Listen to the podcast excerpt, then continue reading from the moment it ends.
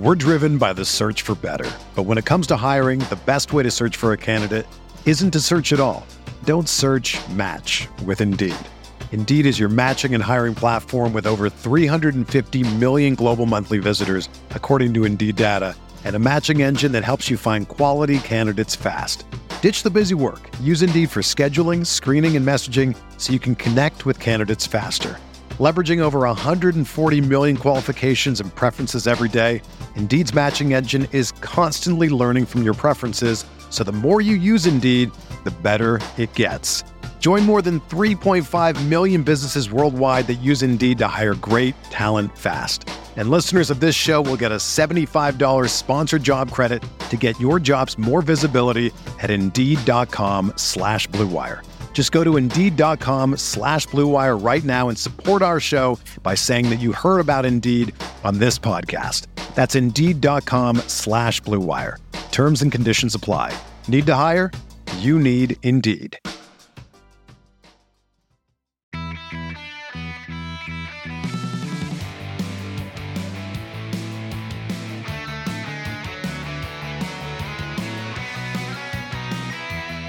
To episode 449 of the Barcelona Podcast, brought to you by the Blue Wire Podcast Network. I'm Ian Hilton, and as promised, I am alone for today and tomorrow's shows. But in my defense, it is the international break, so really it's just a news dump day, and I do have the Sergio Busquets stuff coming up in a bit. Before that, I felt it appropriate for, as I said, a little bit of a news dump as we just kind of work through the international break and what is always news to not believe, news to believe, and trying to figure out what's what. So, first up is the Messi transfer news. It's almost impossible to find out what is real and what isn't when it's in regards to Messi. What does seem to be real on all sides is that Messi would prefer to return to Barcelona than remain at PSG. And we knew that the decision he was going to be making was definitely going to be coming after PSG's Champions League campaign, which, again, it's the end of March, is already over. So it does seem like, however, he does intend to stay in Europe for at least another year. So the MLS or the Middle East will need to wait. The issue for Barcelona, because again, if he's not staying with renewing with PSG, I mean, is he really going to the Premier League? You know that Barcelona would be the place that he'd prefer to return to, if anywhere in Europe. So again, the issue is fitting him into the wage limit at Barcelona for next season. And at present time, that is completely impossible, like at present time. But of course, no one has any idea what the wage limit will be for 2023 24. And that does include Tebas and the Liga, regardless of what Tebas says. Like th- these things are constantly changing and moving. And as we've said from the start, winning really matters for Barca in this season. And three trophies would help Barcelona more than we can imagine, even to the wage limit and to the financial reports that they submit to the Liga to figure out what that limit is and will be for 2023 24. Winning gives you leverage in a lot of negotiations, more so even with sponsors than players, so we'll have to wait and see. But where there's a will, there's a way. We all know that. And as far as Barcelona and how they would look with him back on the field, well, I think that's definitely a discussion for another time. Some more transfer stuff, and of course, transfer news will be transfer news. It does always seem like Culés and Madridistas have to find out where any player falls along that divide between Barcelona and Real Madrid.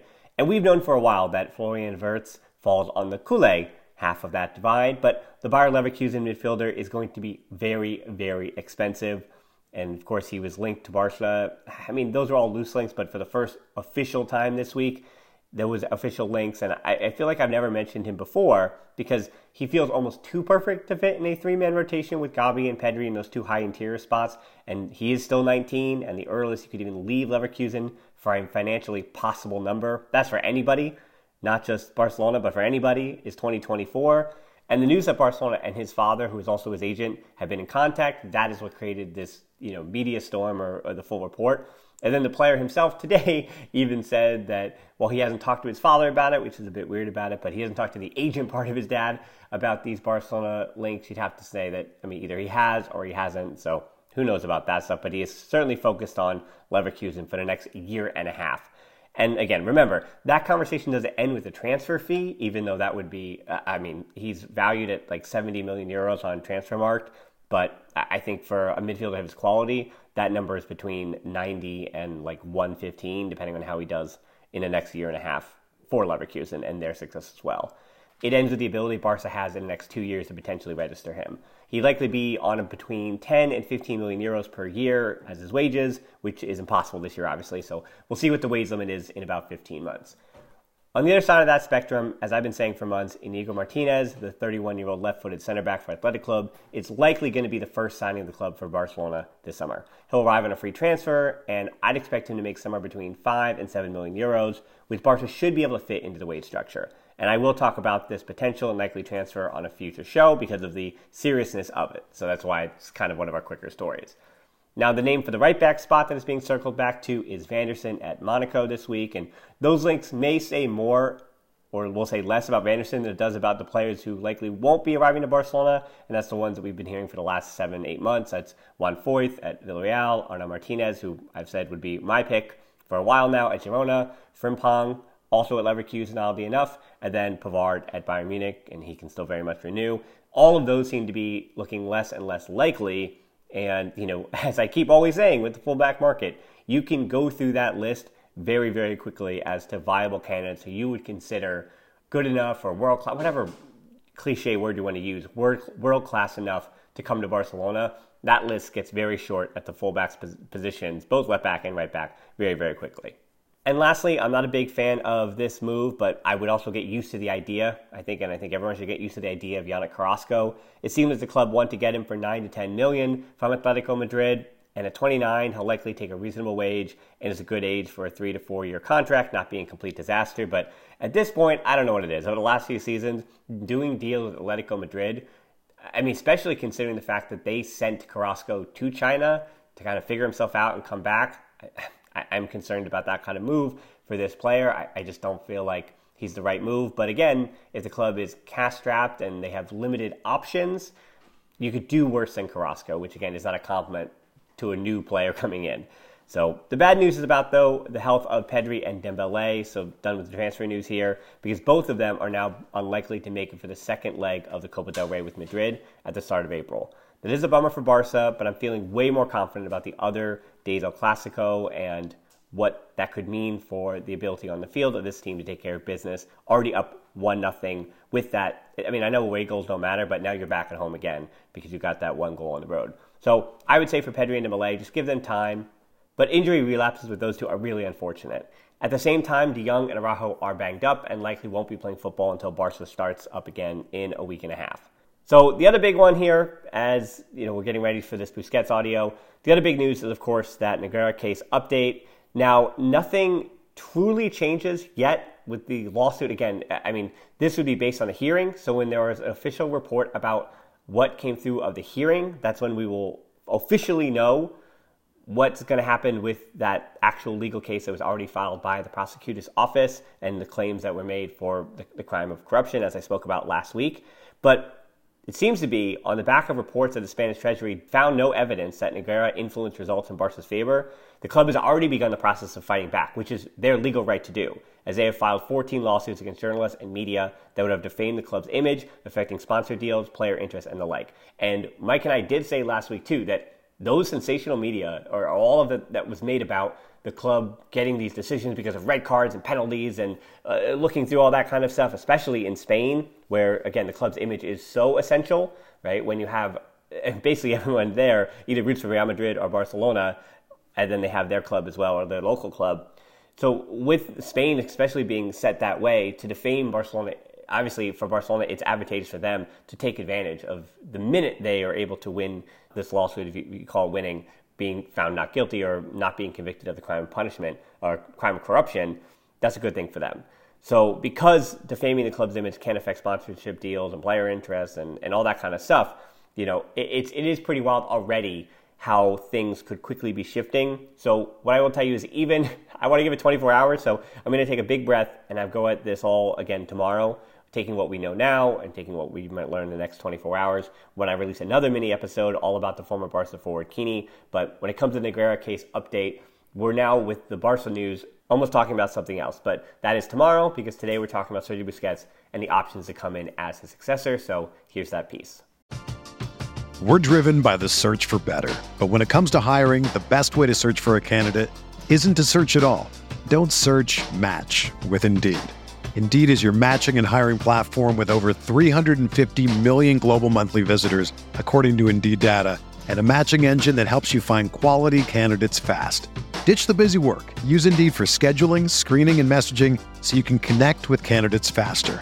Leveraging over 140 million qualifications and preferences every day, Indeed's matching engine is constantly learning from your preferences, so the more you use Indeed, the better it gets. Join more than 3.5 million businesses worldwide that use Indeed to hire great talent fast. And listeners of this show will get a $75 sponsored job credit to get your jobs more visibility at Indeed.com slash BlueWire. Just go to Indeed.com slash BlueWire right now and support our show by saying that you heard about Indeed on this podcast. That's Indeed.com slash BlueWire. Terms and conditions apply. Need to hire? You need Indeed. Another day is here, and you're ready for it. What to wear? Check. Breakfast, lunch, and dinner? Check. Planning for what's next and how to save for it? That's where Bank of America can help. For your financial to-dos, Bank of America has experts ready to help get you closer to your goals.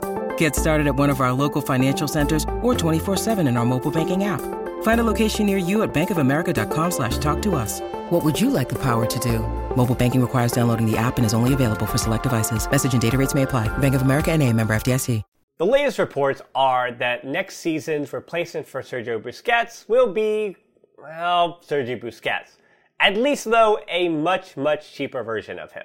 If he does indeed make 37 million euros this season, which is what's reported, and that's based on the inflated contract that was given to him by Bartomeu, next season, if he is renewing for that one year plus an additional one year based on games played at 3 to 4 million euros, well, that's basically an entirely different player. And much like as I've discussed with the renewal of Sergio Roberto and Marcos Alonso, I think these renewals say a lot more about the state of the club's finances than it actually does about the players themselves and the faith that the club has in them. Of course, Xavi and Laporta and everybody else around the club. If a player is going to renew, you're not going to say, oh, well, we could use somebody else. Laporta and Xavi mentioning a right back should tell Sergio Roberto how important he is to their plans next year, but he's still renewed on a much smaller number because Barcelona don't want to have to look for somebody who's going to ask for more money as the 23rd or 24th player on the squad. Same thing as Marcus Alonso, as those are two players that kind of accept their role as bench options, as veteran players for low numbers. And so the club has taken that. And if Busquets is going to do the same, that's of course why they're renewing him more than desperately trying to overpay somebody to try to come in and replace him if they can even register somebody. Because registering a player you already have, even though, yes, I know Gavi Araujo, their renewals, it's a whole thing. But on paper, renewing players you already have is easier than bringing in somebody new to register. The tough reality is that Barca is still some time away from making moves for players, and they're stuck filling their bench with veterans willing to take pay cuts to continue to be a part of Xavi's project, and of course live in the city of Barcelona. The other reality is there may not be that many options. As I looked over the summertime about those potential replacements for Busquets, well, a lot of those names are already gone because with the market and the money in the EPL and other teams trying to reinforce their squad, if Barcelona don't have the money in the moment, they have to basically rescout and redo all their homework to find somebody new to play. And I don't even say replace Busquets, but play as a midfield pivot. Somebody who's able to play next to De Jong if Xavi's going to go with that midfield four, or play next to De Jong if he's one of the interiors. And you do continue to push Gavi forward as an inside forward with Pedri on the right. So I think a pivot is still desperately needed. And as the purist explains in some of his videos, and I know many of you watch his stuff, I think Barcelona are in need of that player. Not again to replace Busquets, to replace the function in that squad list. So now that we're just three months away from the summer transfer window, I did feel like it was an appropriate time to again look at some of those candidates and see what Barcelona can do to try to figure out some kind of contingency plan for a club legend. Player one is Sergio Busquets. I, I, know, I know. I'm sorry for playing tricks on you, but of course, next year's replacement for Busquets might only actually be Sergio Busquets as a pivot position. As I said, the first pick is probably him because sticking around for another year and kicking this can down the road might be the easiest financial thing to do for the club. And here's the argument for it. I know you want to hear the one against it, but you know what the one against it is. Is that he's gotten a bit too old, they, they need to replace him for a younger model, and that Barca can't compete in Europe when they have somebody like him in his profile. As good as he is on the ball and all the great things he does, the club needs to begin to look forward. But the argument for him would you rather bring in a player that Barca may be able to afford, but either won't be a long term option due to age or isn't good enough to actually start over the summer? Or would you take one more year of this version of Busquets and get a much better option than next season when Barca, in theory, can afford somebody? The interesting thing is that we can all admit that Busquets at 34 has taken a step back from his prime in the last two or three years. I'm fully admitting that. Just using La Liga as a standard, he's played 69% of all minutes in Spain and been in the starting lineup 67% of games. Those percentages are all down in Europe and other domestic competitions, with the exception of more minutes in the Copa del Rey. So while it does appear that he's been in Xavi's Gala 11, he hasn't been relied on for those Ironman minutes that he was even last season when he was third on the team in minutes behind only Ter Stegen and Pedri. Three to four million euros is a squad player's salary, and maybe that's what he'll be next season. I'm not telling you to try to talk yourself into Busquets for next season. I, just like you, would love to bring in a young, high quality pivot to take all or at least most of his minutes. But I am trying to explain why the necessary might not be all that bad for one year. The second player I want to talk about is Martin Zubimendi, because I was trying to figure out how to best organize the list of players that could potentially come in to replace Busquets if he does indeed choose to go to Al Nassr or Inter Miami, the two clubs that have been both most heavily linked with him. So I figure we break it up into dream picks, veterans, and unprovens. Yeah, I, I know I made that word up, unprovens. So instead, we'll just start with the one and only dream pick. That's Martin Zubimendi. He knows the Liga through Real Sociedad, ranks highly in world football in pass completion, interceptions, clearances, and aerial duels won.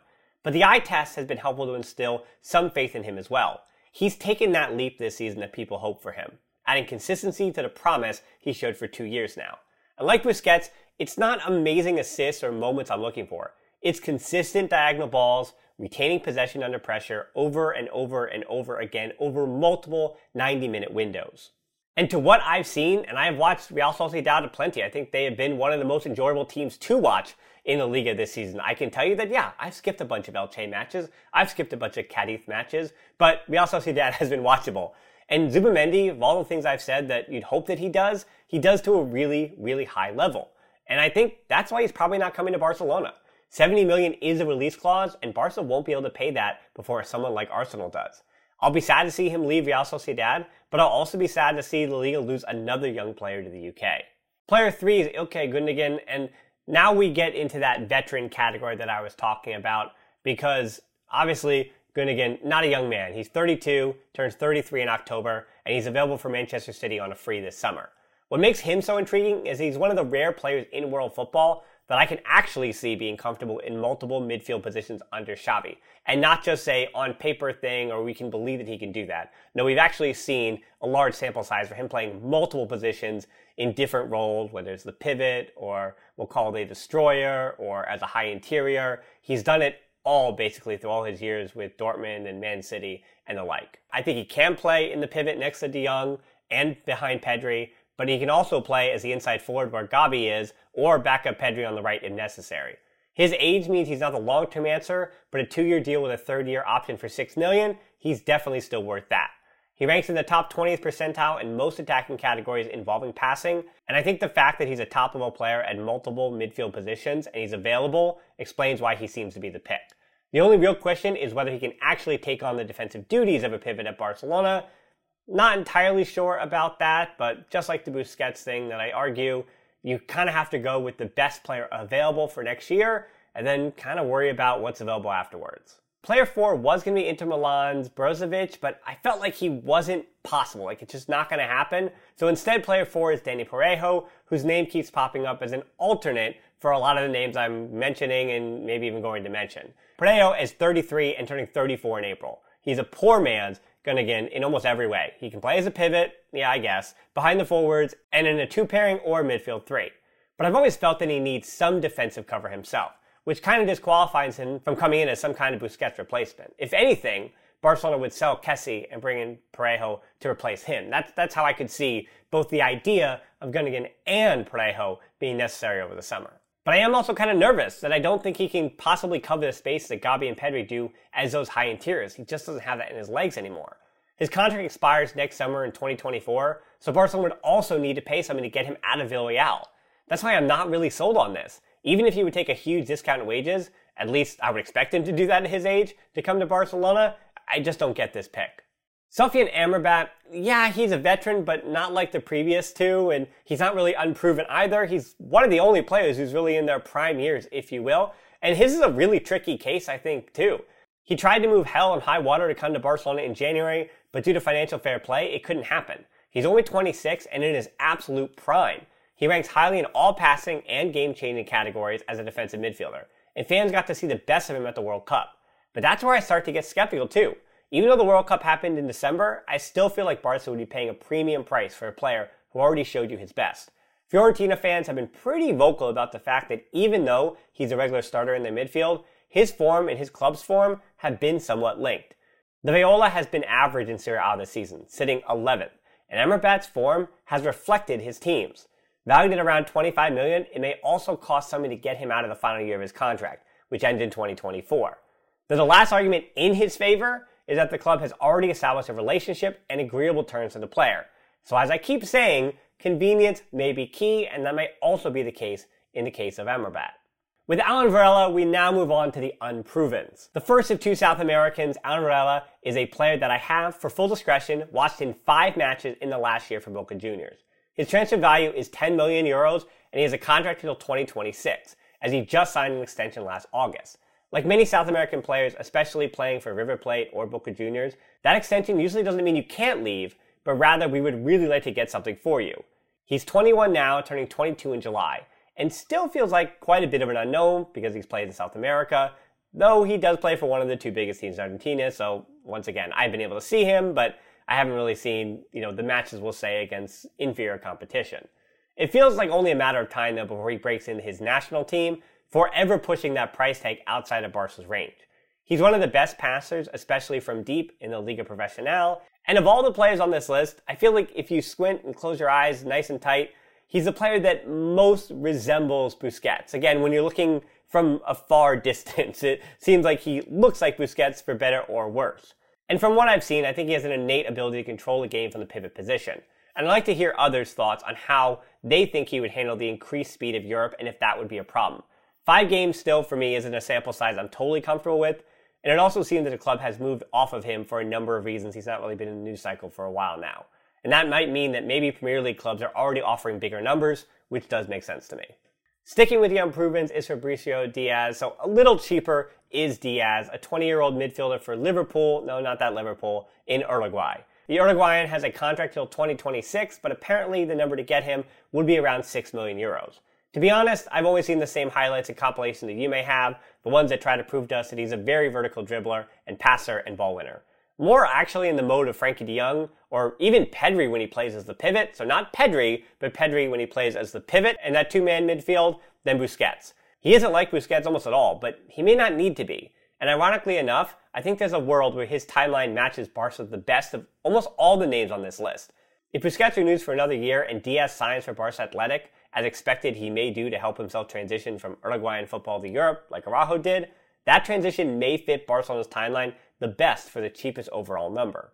And having him register with Barca Athletic next season also gives the club a bit of wiggle room with financial fair play. I just wish Uruguayan football wasn't so difficult to find. Nico Gonzalez, and I guess there should have been another option that would have been in-house players, because I do want to talk about Nico Gonzalez. It's one of those, maybe the answer was looking for you all along and the friends we made along the way. I'm not sure whatever it is. But I think the last two definitely fall into this unproven category as well as in-house. You can mention others in lower age groups, but Kessie will start next season over all of those. So I know that there are U19 players or U18 players or even U16 players that you want to mention to me. Fair, I know the names, I hear about them, watch my La Masia videos, you'll get a look at those. But for next season at least, Kessie will start over them. Kessie will also probably start over Nico Gonzalez too next year.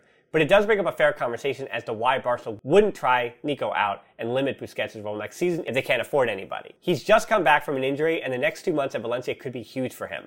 I thought he did a really good job in Busquets' spot in the preseason. I even got to see him live when De Jong was being frozen out at center back. But Xavi saw something different than I did. At Valencia, that being for Nico, he's had some starts as the rotated backup pivot or one of the backup interiors. So he only started about 25% of games and played 27% of total minutes for a team staring down relegation. And his injury didn't help those figures, obviously. Numbers wise, he ranks highly in all the pressing and passing categories you could look for at that position. But my main concern with him has always been his ability to control a game, or should I say inability, because I feel like he doesn't make the opponent go at his pace. And even out of Valencia, I'm still not seeing that and it still remains my primary concern with him. He just turned 21, so that may still come, but I'm not sure if Barcelona will wait if someone comes with an offer for him over the summer. To wrap things up with Mark Casado, and speaking of unprovens again, and speaking of what we might see over the summertime, Mark Casado has been really important to Barca Athletic this year, and he is only 19, but I'm not sure he's a long-term answer either. His 24-minute Champions League cameo was his Barca debut this season, and I can't imagine he'll get much more in the spring. To me, he seems like a less physical version of Nico, though I think he's even more comfortable playing a bit deeper where you'd expect him to go. However, he isn't necessarily a very good ball winner, even for his level, and his passing is good, but not elite. He does have those ball skills sometimes, but I don't see much consistency with those essential diagonal balls from deep positions. His close control, ball retention, and skillful footwork do indicate a future professional, but I think Culés would be best to not put too many expectations on his first team Barca future. Alright, so I know that was a bit of a downer, but as I've come to expect, the viewers here on this channel or the listeners to the podcast, you know that I try to stay pretty tight wrapped into reality and I leave those other Barca channels to kind of be more sensational and go at it as much as an upsetting as I can be sometimes. But I do appreciate you watching and like me, understanding that the bad times only make the good times feel that much better. All right, so I hope you enjoyed that. Very much like all the other stuff when it comes to the transfer news about Barcelona. It's uh, who knows at this point in the season, but certainly Busquets and everyone else is just focused on the two potential trophies that are left, that being Liga and the Copa del Rey. So if you enjoyed this one, and I do expect that this kind of show is more targeted at those who regularly listen. So, but hey, I don't know. If you're somebody new or somebody returned to the pod, remember you can follow along for everything that's going on, even this week Twitter, Instagram, YouTube, close Facebook group, as well as the Discord, Patreon, and TikTok. So I think I had everything, but most importantly, I will talk to you again tomorrow. I said I got the Quini stuff, and I will do the Negreira case update tomorrow. So thanks so much for listening to the show today. Until next time, we'll talk to you soon before Barca.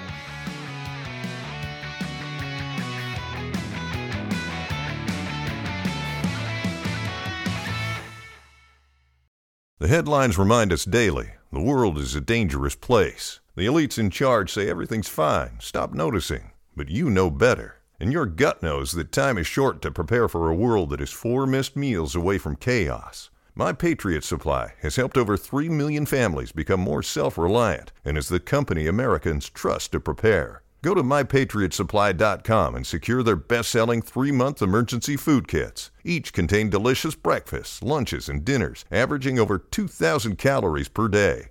Secure at least one food kit for each family member.